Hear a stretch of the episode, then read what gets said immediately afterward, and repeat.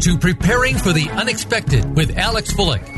People, organizations, and communities need to prepare for and respond to natural and man made disasters in a timely manner and in the most effective way possible. Our program examines what is being done before, during, and after a disaster and those unexpected events to keep you in the know. Disasters can happen to anyone. The question is, when will it happen to you? Now, here is your host, business continuity and disaster planning expert, Alex Fullick and welcome to another episode of Preparing for the Unexpected. I'm your host, Alex Fullick, and as always, we like to talk about things related to business continuity, crisis management, resiliency, disaster planning, and anything that's relatable to those topics and more.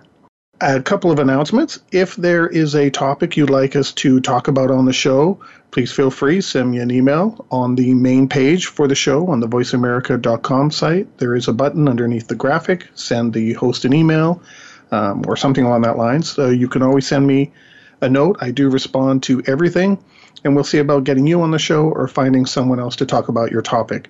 Same thing goes if you'd like to do any promotion on the show or adverts, send me a note the same way and we'll get back to you. A reminder for those that uh, have been listening for a while I will be in Seoul, Korea uh, for the TIEMS Conference, November 12th to 15th. And it looks like I'm going to be attending the Continuity Insights Conference in April 2020 in San Antonio. So if you see me walking around with a tape recorder, please feel free come up and give me a chat. Today's show is brought to us by the people at boastassessment.com, B O A S T, assessment.com, and their self assessment tool that allows you to track your program progress. Check them out. Now, long term listeners know that I'm an avid reader. I get books on all kinds of things, especially related to um, disasters and business continuity and different ways of looking at those subjects. And today is no different. I came across a book uh, not that long ago, and it was full of uh, lots of good advice and information. I thought, you know, I'm going to find this author as well. So I want to welcome to the show Dr. Michael C. Redmond. Dr. Michael, welcome to the show. Thank you so very much, Alex. I appreciate your inviting me. And congratulations on the book, Mastering Business Continuity Management. It came out last year, correct? It came out the end of the year, and I'm very excited. It's actually being sold in 20 different countries now. Oh, good for you. Congratulations. Thank you. But before we get started into the book and some of the topics that we'll touch on today, can you give our listeners a little bit uh, of a biography on yourself, you know, who you are and how you got to where you are today?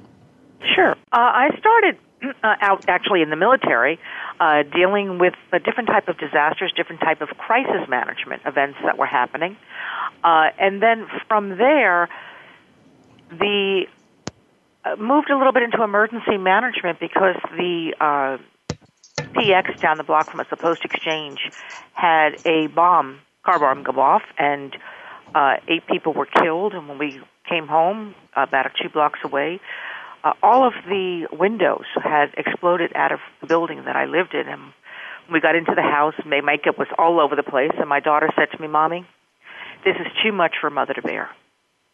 You mm-hmm. go have a cup of coffee and I'll clean it up. She was five years old. And I sat oh, wow. there that day and I said, there has to be some field, something that's out there that deals with these things. I just wish I knew what it was.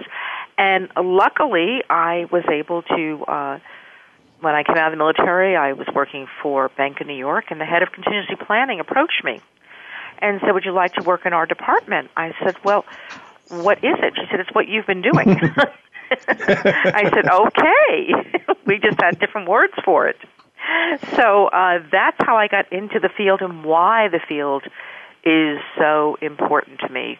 I think one of the things uh, I'm when I was just starting out, one of the things I was most proud of is all 20 companies that I worked on, clients that I had in the World Trade Center, were able to recover with at least the business aspect of it within 24 hours using the techniques and plans that we have put together for their companies. And it's it's uh, I've worked on uh, business continuity issues in uh, different parts of the world. I've been in uh, South Africa, in Asia, uh, in different parts of Africa, different parts of Europe, and I find that it is a must. It's something that uh, organizations cannot do without. Mm-hmm. I agree completely. I'm glad you're here on the show. I know you've got all kinds of uh, experiences, um, and you can tell from uh, your book. So let's jump oh, into you. what you uh, started writing about here. And you mentioned something in the beginning of the book that I've promoted on the show before because it's my other um, I don't want to say passion, but it's something else I do in my my daily job, and that is project management. So, why is project management knowledge important to those working in, in business continuity management?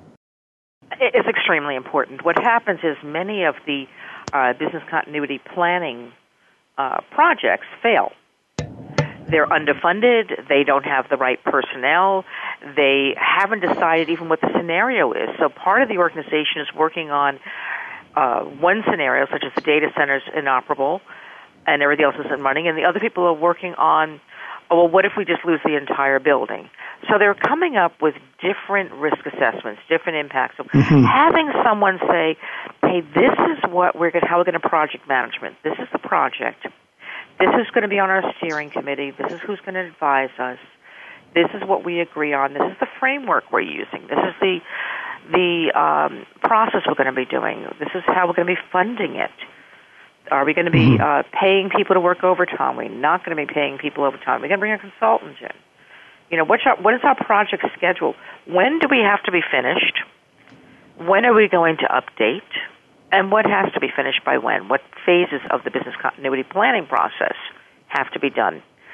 So that a, an organization may spend two years on risk evaluation and never get to anything that's a, a documented plan mm-hmm. without having without having project management in place. You know, they and it's important that they understand they have a project coordinator, advisory committee, so they know what their mission is, what their vision is of the organization, and they can follow that through to be able to help the organization uh, recover in the event of a disaster, and more importantly, mitigate ahead of time to help mm-hmm. uh, limit the amount of impact. So I think it's extremely important. What part of project management do you think is, you know, for, for BCM professionals that are out there right now that might just kind of shrug at, oh yeah, project management, whatever. What do you think is the key part of that that they need to really grasp right away? Uh, I'd say there's two answers to that. The first one is the budget that they're going to have to have and understand how that's going to be put together, and understanding what the priorities are to uh, uh, to be planning, so that they understand the phases of business continuity management and what phases they're copying, and also if they're following a standard, uh, what standard are they following? Now, whether you're using DR, Disaster Recovery Institute, Business Continuity Institute, ISO 22301, they all have a different approach, but it doesn't mean that one approach is better than the other as long as mm-hmm. they wind up in the same area. But understanding that and being able to communicate that, I think, is the most important part of the project management. In summary, it's uh, understanding the phases of project of, of the business continuity process, being able to fund it, understand the risk to the project itself, what might stop it, and mm-hmm. understanding uh, how to communicate that to personnel and to also set the uh, the time frames. I think the time frames are extremely important. Well, that's the uh, the triple constraint, right? I think that I think yes. they still use that that uh, terminology. They do. Yes, uh, that's right. That's right. Um, you know, budget, scope, schedule, and time, and risk. Absolutely. Yeah. Those are yeah. three main areas. I think a lot of people get confused when they hear risk. They think of automatically the risk assessment they don't mm-hmm. look at it, know the risks that are, are against um, working that could be working against you as you try to move forward.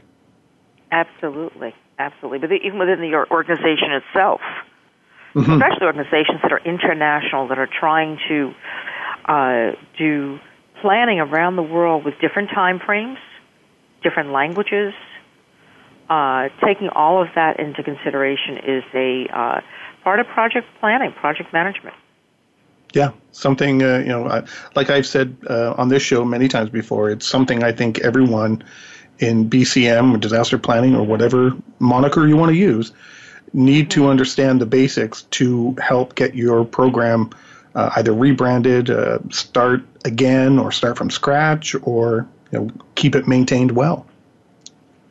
absolutely, and, and it's about you know understanding the best practices, you know the the industry codes, the policies, the regulations that that this project has to meet. Mm-hmm.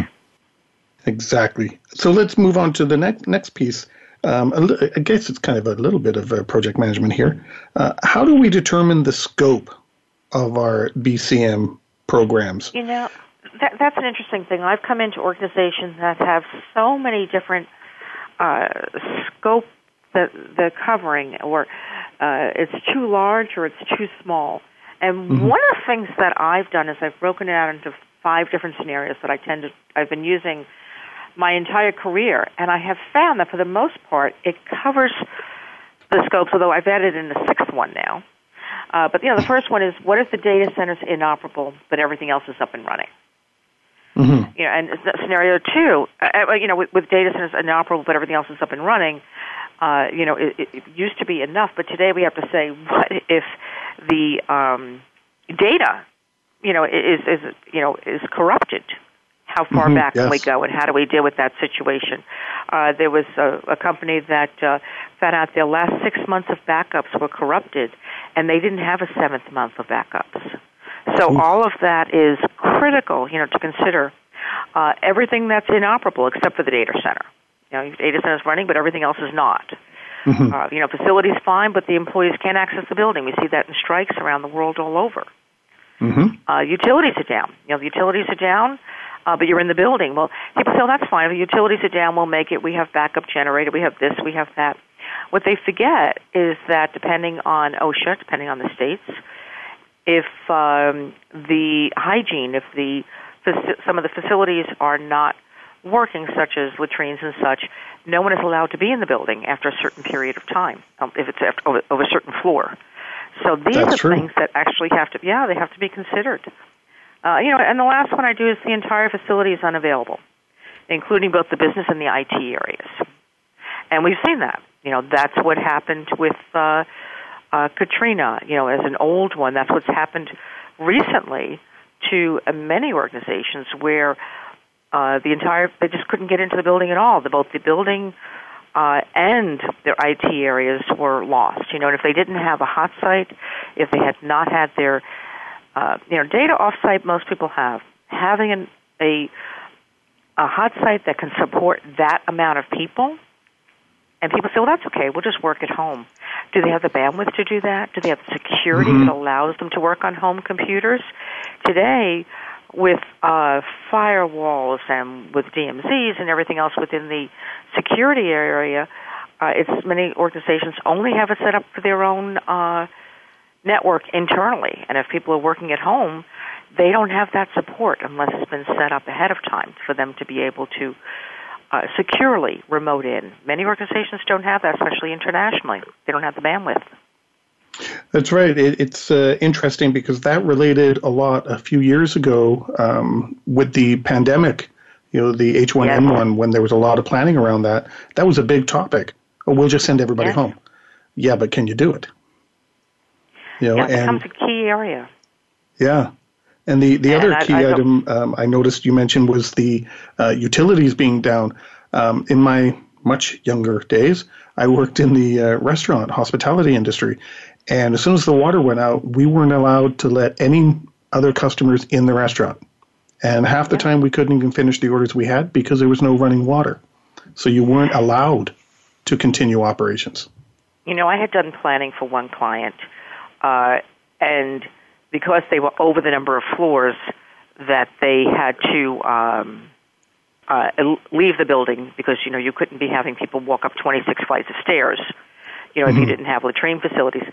As part of our planning, and I know this sounds a little odd, but as part of our planning, we had large bottles of water in every latrine with instructions on how to uh, use that those you know large things to be able to uh, fill a pot and essentially like what people did at home. You know, they filled a pot and they would throw them down the uh, the toilets and such, and the building was able to stay open uh, for the entire week because of that, because they had everything all set up, where their um, even though that facility was down, where their colleagues all had to go home. Wow. So, so it was it was an interesting thing because water was now in scarce supply, et cetera. And this was, you know, it didn't have to be good water there. You know, you could buy the uh, uh, recycled water and such. You know, it just had to be able to be used, and we had all of that set up ahead of time. Um, you know, obviously it was it was a. Uh, fortunately, they only had to do it for a day or two. You know, but the point was, every their their other uh, neighboring buildings were closed. Hmm. It's interesting some of the uh, different contingencies that can come up. You know, in a in a building that big, I wouldn't have thought of having um, bottles of water or big jugs of water um, in you know the the uh, washrooms.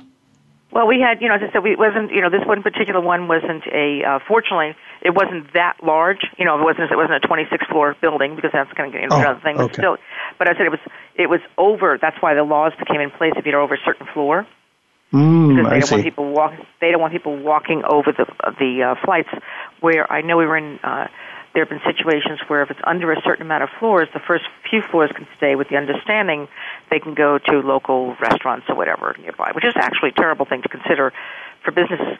And you know, this is something that a lot of the risk assessments weren't covering because it's not proper. It's, you know, you're not talking about something that's comfortable for people to be discussing. Right. Right. And, and, and unfortunately, a lot of the risk assessments are not comfortable. You know, what if you lose your data? What if someone is, uh, what if your, you know, your cybersecurity people are doing what they're supposed to do, but can you Mhm. still continue the business? Yeah. You know, what are you doing when there's been ransomware, when there's been this? I mean, um, look at what just happened in uh, the city of Baltimore. They were out for a week for the second time because of ransomware, second time in two years. And they had just put together a huge budget to be able to upgrade their infrastructure, but no one had put together uh, plans on what do we, how do we, if this has happened, you know, how do we get access to our data? How do we recover? How do we keep the city running? Mhm. You know, if if the if if our if our main, you know, we've had ransom to our servers, but you know, we still have data backup, et cetera. How do we manage that? There are many companies that have been ransomed and still been able to manage because their business continuity management plan took this into consideration. So the scopes are changing to include cyber. I would say that is the sixth scenario now. That's the sixth one. Okay, well we've we've come to the end of our first segment. We are talking today with business continuity management expert and author Dr. Michael Redmond and her book Mastering Business Continuity Management. We'll be right back.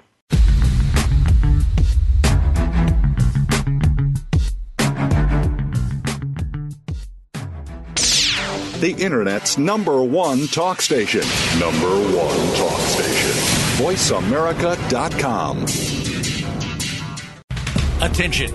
If you're a parent, educator, social worker, or civic or religious leader, the most important program you'll hear this week is Exploited Crimes Against Humanity.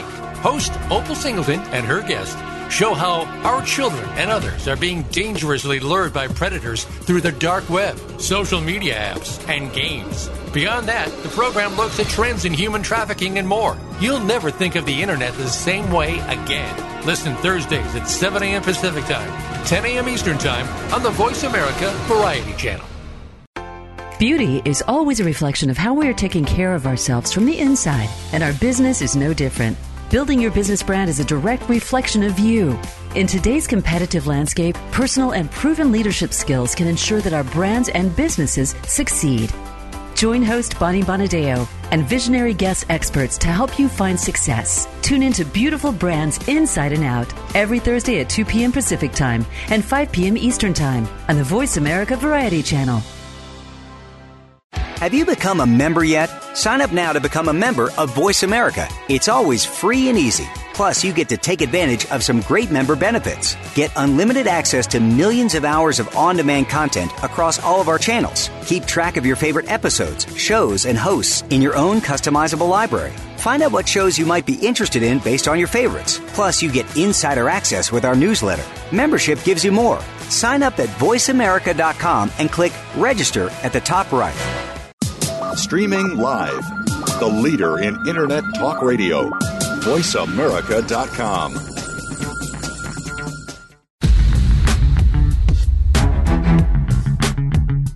You are listening to Preparing for the Unexpected with Alex Fullick. Email your questions to info at stone road.com. Again, that's info at stone road.com. Now back to preparing for the unexpected. And welcome back to the show. Today we're talking with business continuity management expert and author, Dr. Michael C. Redmond, and her book, Mastering Business Continuity Management. Doctor, um, in the first segment, just at the end there, you started to talk about some risk assessments and you know risk analysis. Can we can you tell us more about that? You know, what is that and why is it important? Yeah, let's let's go through the difference between a risk analysis. You know, is identifying the most probable threats to the organization, and it's analyzing the related vulnerabilities of the organization to these threats. In other words, if you have a uh, the threat might be a hurricane. Well, if you happen to know that your windows are, uh, you know, right facing the water, which is, you know, that's going to be a vulnerability. Uh, you know, part of that was uh, Sandy. You know, uh, mm-hmm. one of the major banks on uh, Wall Street was out for nine months just because they hadn't pre-planned about the wind and such with their windows, and uh, there was so much water damage that they were not allowed back in their building for nine months. So a risk assessment involves evaluating the existing security and controls that are already in place. You know, the existing uh, uh, plans are in place and assessing the adequacy for the potential threat to the organization. So, in other words, every year you have to do your risk assessment again. We're doing mm-hmm. a risk analysis. So we mentioned that before about the scenario. There's a sixth scenario now with cyber. We didn't have that years ago. You know, there, you didn't have to worry about that. But today, as part of the risk analysis, that's a new risk. You know, we mentioned about loss of water, loss of, you know, different areas uh, that have come up. And, and so the risk analysis is coming up with so many new possible threats. What else could happen? What else could happen? How could that affect us? And then again, the risk assessment is looking at what you currently have in place and saying, does it work? You know, what do we need to do? So it's a two-step process there you know, and, and it's interesting because the um, the risk assessment has to consider things such as cyber threats, man-made disasters, natural disasters, uh, you know, your supply chain. Mm-hmm. Uh, you know, you you may have a widget coming in from uh, an area that can't get there. Perhaps they're uh, uh, there was we had that in the last few years where people were having parts and such delivered from overseas, mm-hmm. and they uh, uh the pirates were coming, which was you know something we hadn't planned on in the past. You know, where all of a sudden there were pirates stealing, uh, you know, attacking the boats, et cetera, et cetera, and we hadn't used that term um, many years ago, and then all of a sudden it was becoming again. They were they were coming up and stealing the supplies and such, and people were losing it. So they had to learn to have multiple uh, vendors multiple supplies, and uh, making sure that they had the uh, looking at some of the natural hazards that could happen, uh, human caused events. Some of them are unfortunately uh, intentional, and some of mm-hmm. them are accidental.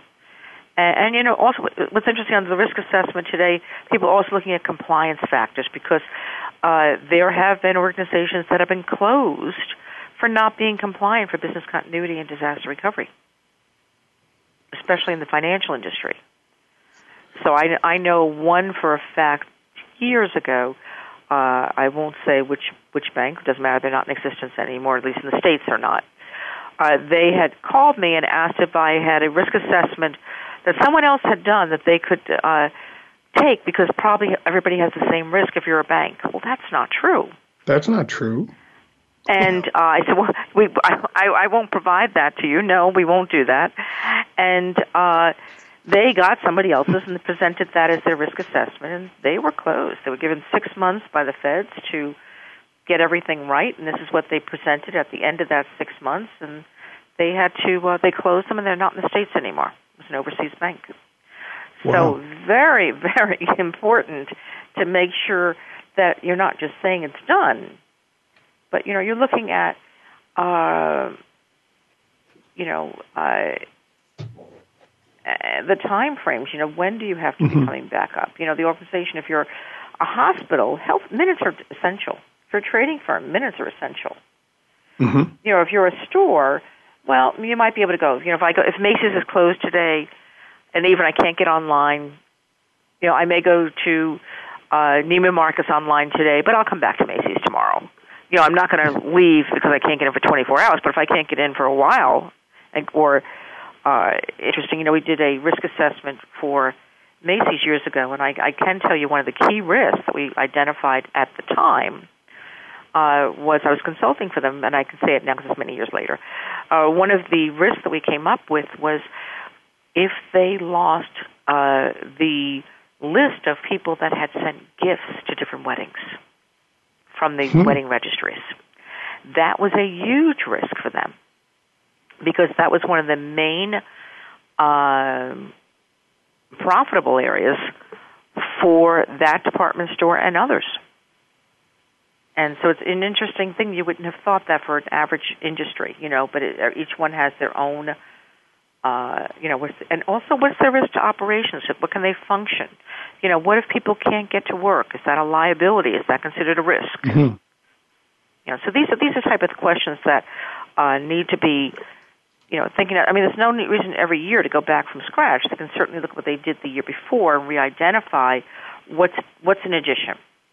Mm-hmm. And are, are are these still vulnerabilities, or have we mitigated them? Maybe some can be taken off. So how do we go about doing this? Because it sounds like, you know, if we're starting from scratch, it sounds like a lot of what ifs. So who needs to be involved with that? Because you could get people coming up with really bizarre, you know, things. How, how do you For how do you put a fence around that to really identify, you know, legitimate potential risks and not bizarre fantasies? And who should be in the Well, this- room or This participating is, in it? this is where governance comes in also. You know, senior management should be looking uh, at uh, some, giving some direction on uh, what their main concerns are. You know, and, and such. Within that, uh, you know, there there are certainly some great tools to be able to look for uh, some key questions such as uh, ISO 22301, Disaster Recovery Institute uh, has the uh, professional guidelines, and and that covers you know gives people some idea. But there has to be a program manager, a project manager again, uh, who has hopefully business continuity uh, background, and if they don't, they should be bringing a consultant in to at least advise them, because without understanding, having a background in it the first time, it's very easy to look at areas that should not be included without saying, "Hey, this is this is this is going way out. We don't need to cover Yeah. these areas." And, and so, uh, in this case, I have to say, experience is definitely an important area. You know, to know who approves them. You know, and, and that's one of the key questions you have to ask when you're starting: Who's going to approve these? After we go through and come up with these risks, before we before you start doing any planning or anything on the risk, they have to be evaluated. And it's interesting. ISO 22301 says that management has to review them, review the risk assessment before any other steps go forward to see is this in target with what we're looking at? Where are the you know where are the where are the areas? So it's an interest. Now they're not saying each and every one, but they need a summary. They need to be involved in that process. So you know the um, and you know as, as far as key questions to ask the departments, I usually say, you know, critical personnel are not available. What would be the impact?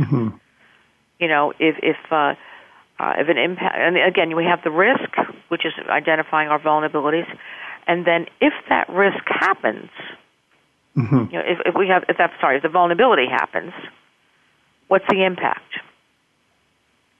Right. And, you know, it's interesting because the definition of in business continuity, we use the risk assessment phase, the way we're saying, and we use the um, impact analysis, and it's confusing for people when they get into uh, personnel from emergency management, from cybersecurity, because what they define risk as is the vulnerability times the probability times I the impact equals the risk.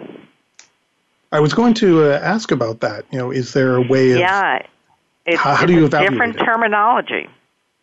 hmm and uh, you know, it, and it, essentially, it makes perfect sense as you're going through, saying, okay, you know, what's the these are vulnerabilities that might happen. Well, you know, if I'm living in New York City, the chance of my having a sandstorm are pretty slim. So I don't need to plan for that. Mm-hmm. But I do need to plan for storms. I do need to plan for some natural events. Uh, and you know, New York City is on three faults, so I do.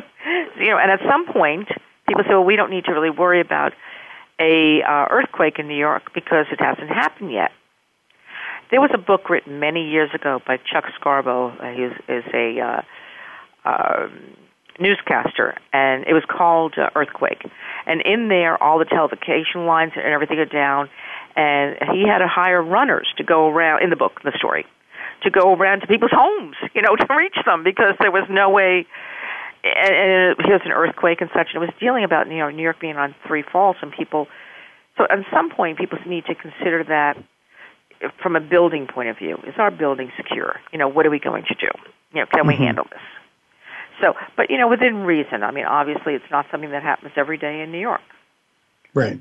So, but you know, again, the summary of the risk. I'm finishing my um, MBA in uh, risk management and just doing. All I have left is the dissertation, and you know, it, it, it's it's for most areas other than business continuity, disaster recovery. You know, the definition of risk is um, the vulnerability times the probability of it happening times the impact. Mm-hmm. You know, and that is that's your risk number, if you will, and that helps you prioritize which risks to work on first, which areas are most critical, which vulnerabilities are most important. Does that answer and your I question, or did I? And I guess you validate that by what you said earlier with reviewing by management, maybe lower management, mid management, and then getting the seal of approval, I guess, from senior management saying, yes, these risks do address our concerns. Absolutely. And, and you know, it was interesting as people forget to go to senior management who have uh, been in the, that organization possibly for a very long time and may know some additional risks that the firm may not know. Perhaps they're going to be true. Uh, you know, maybe they've had problems in the history of the organization that they haven't publicized, and maybe that's something to consider.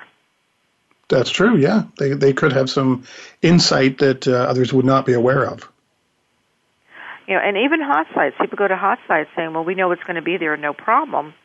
Um, there have been cases around the world where a hot site was signed, everything was there, and the hot site itself was out of business during the time because they themselves um, had not uh, prepared well you know, so knowing where those hot sites are, where in the world they are, you know, especially when you're dealing internationally, you know, somebody needs to actually know exactly where that hot site is, not just somebody saying we have something. That's true, yeah. In history. So once you have all those risks identified, and let's say everybody has approved them, um, you know, the different levels of management, you, you've got your risk rankings, you know where to focus on. What's the next step? Now you're doing your impact analysis. And you know the and impact analysis. Entail? Well, the impact analysis is uh, looking at how long you can be out. What would happen if you're out two days, three days, four days? Uh, I usually break it down to simple terms of 24 hours, 48 hours, 72 hours, one week, or 30 days. Uh, obviously, as I said, if you're working with a hospital or a trading firm, you're going to be going down, you know, to minutes in some cases for the hospitals. But you know, and you know, looking at the risk, uh, going back to the risk assessment, can you still function? You know, can the operation continue if there's no access to the data center? Can the operation continue if there's a strike? And what's the impact if the mm-hmm. property is lost? What can we do? Uh, you know, and when you're putting together the management reports, you know, the management understands what they're looking at. Um, it, it's about do we need to plan for this, or is this something that's probably not going to happen. And if it does, it's mm-hmm. cheaper for us just to be out for a day. True, because you know, that's an option, we, we, right? We, of course, and doing nothing is an option. Yeah, it is an option, and, and you know, it, it, you can also decide. Uh, uh, you know, as part of the your, uh, you may say, well, this is a this is, this is a huge risk. We have nothing here, but people say, well, you know, we we already have uh, three other um, locations in the world that are doing the exact same thing as this location. So if we lose this location, uh, the other you know locations can pick up the work. So it's not mm-hmm. as much impact as it would seem when you're first identifying the risk. Right. And, so, you know, identifying all that, and again, that goes back to where your project management is. Do you know where your locations are?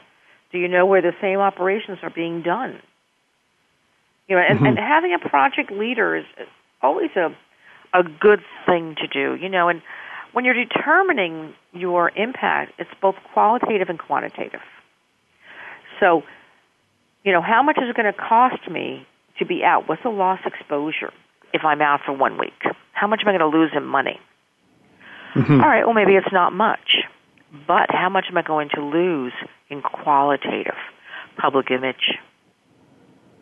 I mean, I if was... Facebook was down for a week, uh, you know, it'd be a little bit hard for a lot of people. Yeah, we'd get to know our neighbors better, I'm sure. That's right. exactly. Uh, you know, it, it would be a, um, uh, you know, but are you going to incur fines? That's a qualitative and a quantitative. But you know, basically qualitative. Are you, are you, as we mentioned before, are you going to have legal issues if you're down? You know, are are you required to be up for a certain period of time? Well, you, you bring up an interesting point with, because you mentioned Facebook. Has social media changed the way people look at risk and BIAs? Because nowadays, you know, you're looking at your brand, your mm-hmm. reputation, everything, and it yeah. can change literally at a snap of a finger. How do you go about trying to figure out that risk or and that impact? I have seen a number of uh, clients that actually have a social media uh, person as a responsibility. That's their only responsibility for the organization to be monitoring social media to see if there's anything in there negative about them constantly. Mm. And it it sounds it sounds you know wow this is so great, but years ago they had people scanning the newspapers to see if there was something negative you know about them every day. But today right. with the social media, it's so fast, so easy to have. Some, and is uh, what's interesting is uh, one of the I won't say who, but one of the stores recently had a problem, uh, which was actually considered in their risk assessment. You know about social media. You know, may want to add that as a another. You know, that's a key risk in that someone had set up a site that looked like theirs. Hmm. And we're offering uh, ads, these free certificates you printed out. You could go to the store and get a huge discount. And people were showing up with these coupons. And the store is like, this is not from us. And people are, yes, it is. Yes, it is. So it was becoming an interesting. Uh, uh, it was done as a joke, you know, but it wasn't much mm-hmm. of a mm-hmm. joke for the, for the store. And, and so, no. you know, looking at that, no, it was terrible. I mean, it caused terrible problems. So the point is, you know, the social media, uh, and people are using social media too at the time of an event, you want to make sure the employees are not communicating on a public social media page. Hey, we just had a disaster. Hey, we're doing this. Hey, we're doing that. You know, mm-hmm. because uh, you don't know what caused it. It could have been caused, uh, as I said, it may have been an intentional uh, something that happened to the firm.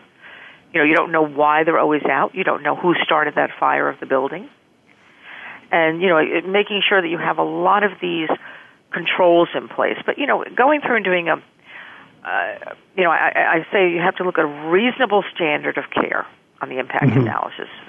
You can keep going forever. Uh, I had done. I I teach. Um, well, I used to teach the business continuity certification class, and now I teach the ISO 22301 certification class. And I was teaching it for an organization who said, "We're only going to plan the forms to do the what we're going to be doing. Just plan the project management for a whole year before we ever start doing the risk assessment. Well, the chances of them having a disaster during that year were pretty high. hmm And you know, to me, that is not the a reasonable uh, care.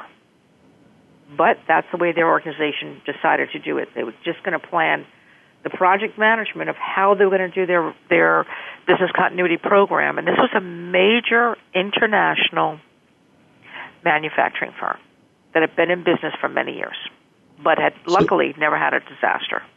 So they were willing to accept the risk for a year before they actually get yes. started, which actually could be sure longer than right. a year because by the time they it, get a, a some sort of plan in place, they could have taken them additional, I'll just say six months, six months to Absolutely. do the risk in the BIA.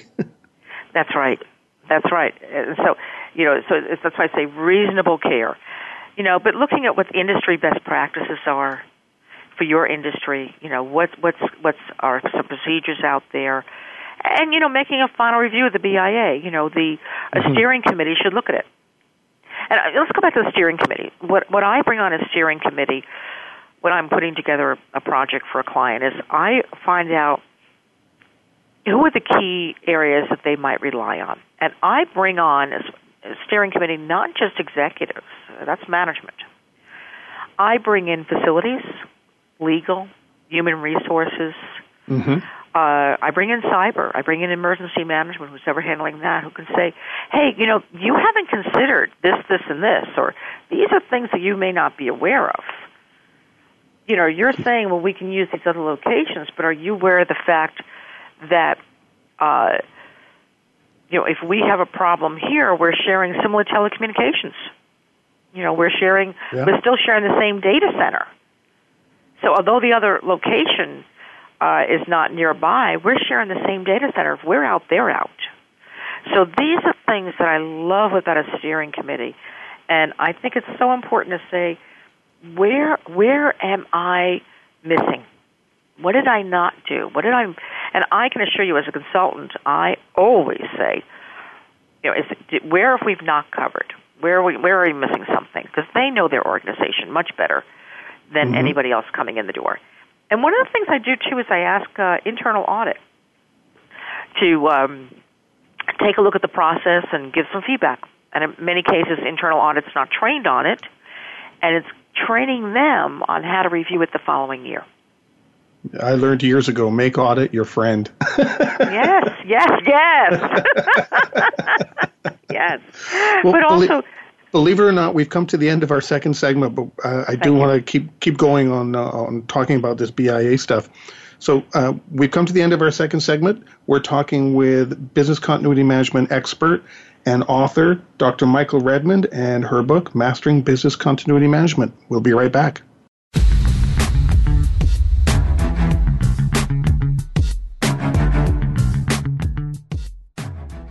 Stimulating talk Gets those synapses in the brain firing really fast. all the time. The number one internet talk station where your opinion counts. VoiceAmerica.com. All round the outermost rim of the shield, he set the mighty stream of the river Oceanus, creating Achilles' shield in Homer's The Iliad, Book 18. Rachel Carson in The Sea Around Us said, All at last, return to the sea, to Oceanus, the ocean river, like the ever flowing stream of time, the beginning and the end. Moir's Environmental Dialogues with Dr. Rob Moir offers lively dialogue and revealing narrative inquiry into how individuals are overcoming obstacles and creating a greener and blue planet Earth. Tune in Thursdays at 3 p.m. Eastern, 12 noon Pacific on the Voice America Variety Channel. Are you or someone you know interested in attending college? With both college tuition and college enrollment up 60% since 2002, there is a lot of competition, and careful planning needs to be a part of the process. Tune in to Getting In, a college coach conversation, hosted by Elizabeth Heaton and featuring a team of college coach experts. We'll bring you the tips, techniques, and know how to navigate the road to college and do so the smart way. Listen live every Thursday at 4 p.m. Eastern Time, 1 p.m. Pacific Time on the Voice America Variety Channel. Now you don't have to stay linked to your desktop or laptop. Take Voice America on the go and listen anywhere. Get our mobile app for iPhone, Blackberry, or Android at the Apple iTunes App Store, Blackberry App World, or Android Market. The Internet's number one talk station. Number one talk station. VoiceAmerica.com.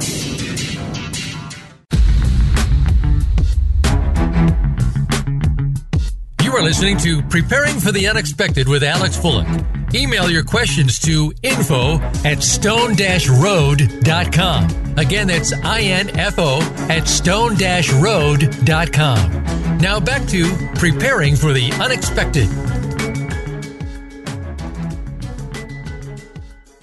And welcome back to the show. Today we are talking with author and business continuity management expert Dr. Michael Redmond and her book, Mastering Business Continuity Management. Uh, Dr. Redmond, in the uh, first segment, we talked about, um, started to talk about risk. In our second segment, we did talk about the risk analysis, the risk assessment, and the importance of the, the business impact analysis. And I'm wondering, um, what your opinion is on some of the, uh, I, I, guess, initiatives that are going on right now and discussions about removing the risk analysis and the BIA, uh, you know, from the business continuity management uh, program or, or the the way it's done. Do you have any thoughts on that? Well, as somebody who's finishing their MBA in risk management, I kind of think it needs to be in there. um, I'll tell you why. Um, you can do all the planning you want. Uh, people plan for vacations all the time. They pack, they go, and uh, they pack the same thing they had the year before.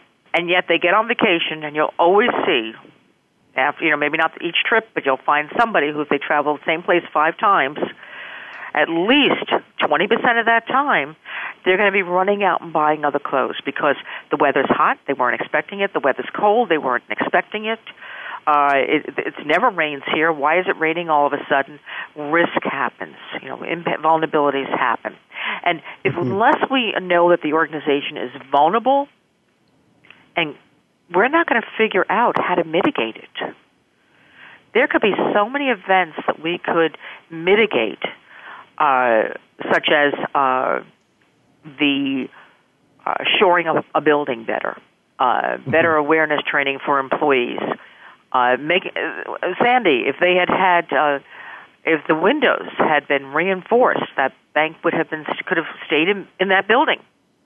Mm-hmm. But they weren't taking into consideration the what ifs, what if, what if, and without that, you know, if you just get into doing strategies, um, without understanding what you're strategizing against, you know, okay, we lose our building, fine. We do this, we do that. But what is the impact of that building? How long can you be out? 24 hours, 48 hours, 72 hours? Is important to know because if you, many organizations, if they start planning to be back and to bring everybody back in 24 hours, it's going to be chaos. Mm-hmm.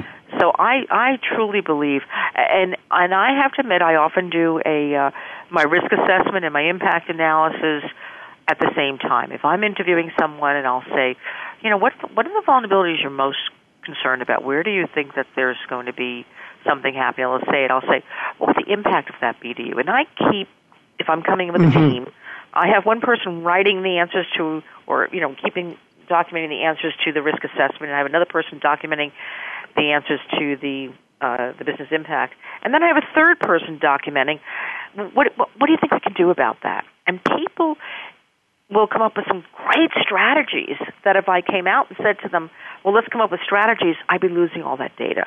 So I yeah. do do the uh, them simultaneously, but I treat them as separate animals. Yeah, I, I've done that in the past as well, and I found it works rather well. When you do it yeah. together, then people are, are in the same uh, mindset and they're in the right mindset. Oh, here's our risk. This is what will happen. And here's what we can do. Rather than splitting it up, you know, potentially by months, and then people are kind of get forget, you know, where their responses came from, and it gets all of mm-hmm. confusing for them. Absolutely, and you know, they may say, well, you know, we're going to need uh, emergency funds at that time. We're going to need uh, to have a credit limit at a bank that we can just use just for emergencies so that you know every department has a credit card with this much limit you know to be able to go out and get incidentals or food or training and such. Uh, you know and part of that comes down to uh, you know testing it and making sure everything works and what happens. And you know a test is only as good as uh, how when you're we're saying this is what we're going to achieve. If you don't know ahead of time what you want to achieve, you know, what's going to be a mm-hmm. passing for that test or an exercise, then everybody says, oh, we had a great time. Everybody had a wonderful time. We learned a lot. Well, is it going to work? Is that plan going to work? Mm-hmm. You know, have, have we, do we have a strategy in place?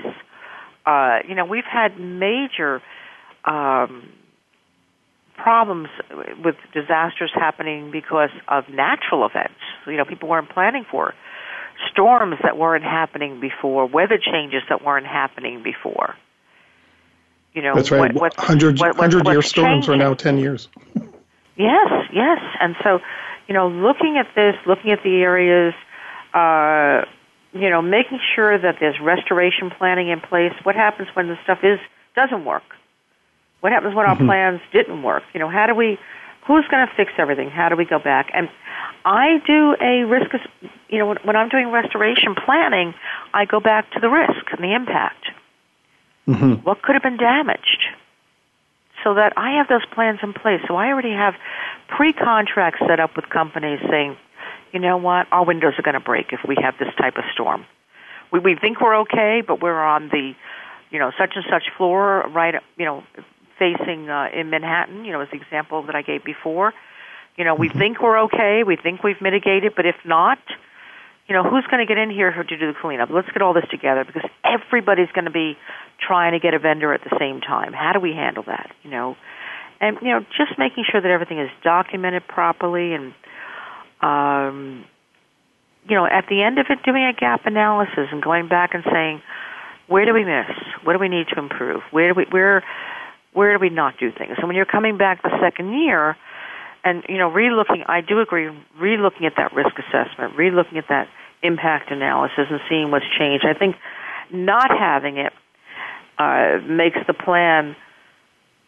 Um, so you're not, you know, you're not looking at the, uh, you know, what if key people aren't available? Mm-hmm. How are we going to handle that? You know, what if uh, the controllable risk? You know, what are the controllable risks? What, what's beyond our control? What can we not handle? Mm-hmm. You know, and I think that I think the risk assessment impact analysis personally are, are extremely important. You know, in understanding uh, that organization because every organization's risk and impact are different. And I realize that you know the proponents for this new movement are saying, well, it'll save us a lot of time. We don't have to go back and do it every year. We just have plans. But what are you planning for? Mm-hmm. If that makes any sense, you know how. That makes sense. Yeah. Believe it or not, we only have less than three minutes left. Do you have any uh, closing comments you'd like to say about business continuity management? Um, I I think that it's a must for every organization, whether it's small business or large organization. Uh, I think that they people need to have an expert advising them at least the first time. Uh, I think that there are some great tools out there that to be able to look at different uh, areas for documentation, considering. But I, I encourage each person to you know get their steering committee together, get their advisors together, and get started. Mm-hmm. Yeah, just get started.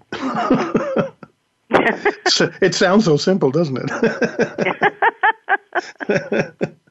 well, I want to thank you for your time, Dr. Redmond. I really appreciate you joining us and giving us your expertise and uh, sharing Thank with you. us some uh, some of your previous stories. And congratulations once again on the book, Mastering Business Continuity Management. Thank you very much. I just want to tell people that it's available in Barnes and Nobles, that it's available on Amazon in 20 different countries, and uh, it. Uh, I hope that they enjoy it very much. Well, there's a lot of good information. It's not a small book either. It's uh, rather thick. No, so- well, it very very quick. It took me five years to write the book, and I had to go because I had finished the book and all of the standards were updated. I had to go back and re-change everything. Risk assessment, but I had planned for that. I actually had, which is Oh, why we. I had I had was managing the whole time looking for all the new changes and standards. well, that's. Good. Thank you very much for sharing your time. I appreciate Thank you it very much for the opportunity to be on your show. I appreciate it very much. Oh, you're very welcome. And to everybody out there, again, if there's topics or adverts you'd like to um, have on the show, uh, please feel free. Send me an email. Don't forget, I will be in Seoul, Korea at the International Emergency Management Society uh, annual conference in November. And uh, looks like I will be at Continuity Insights in April in 2020 in San Antonio. And today's show was brought to us by Boast Assessment. Thanks again to Dr. Michael Redmond for participating and agreeing to be on the show. And in the meantime, stay prepared, everybody.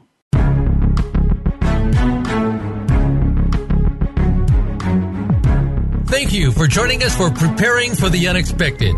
Please tune in for another edition featuring your host, Alex Fullick, next Thursday at 6 a.m. Pacific Time and 9 a.m. Eastern Time on the Voice America Variety Channel. We'll see you here next week.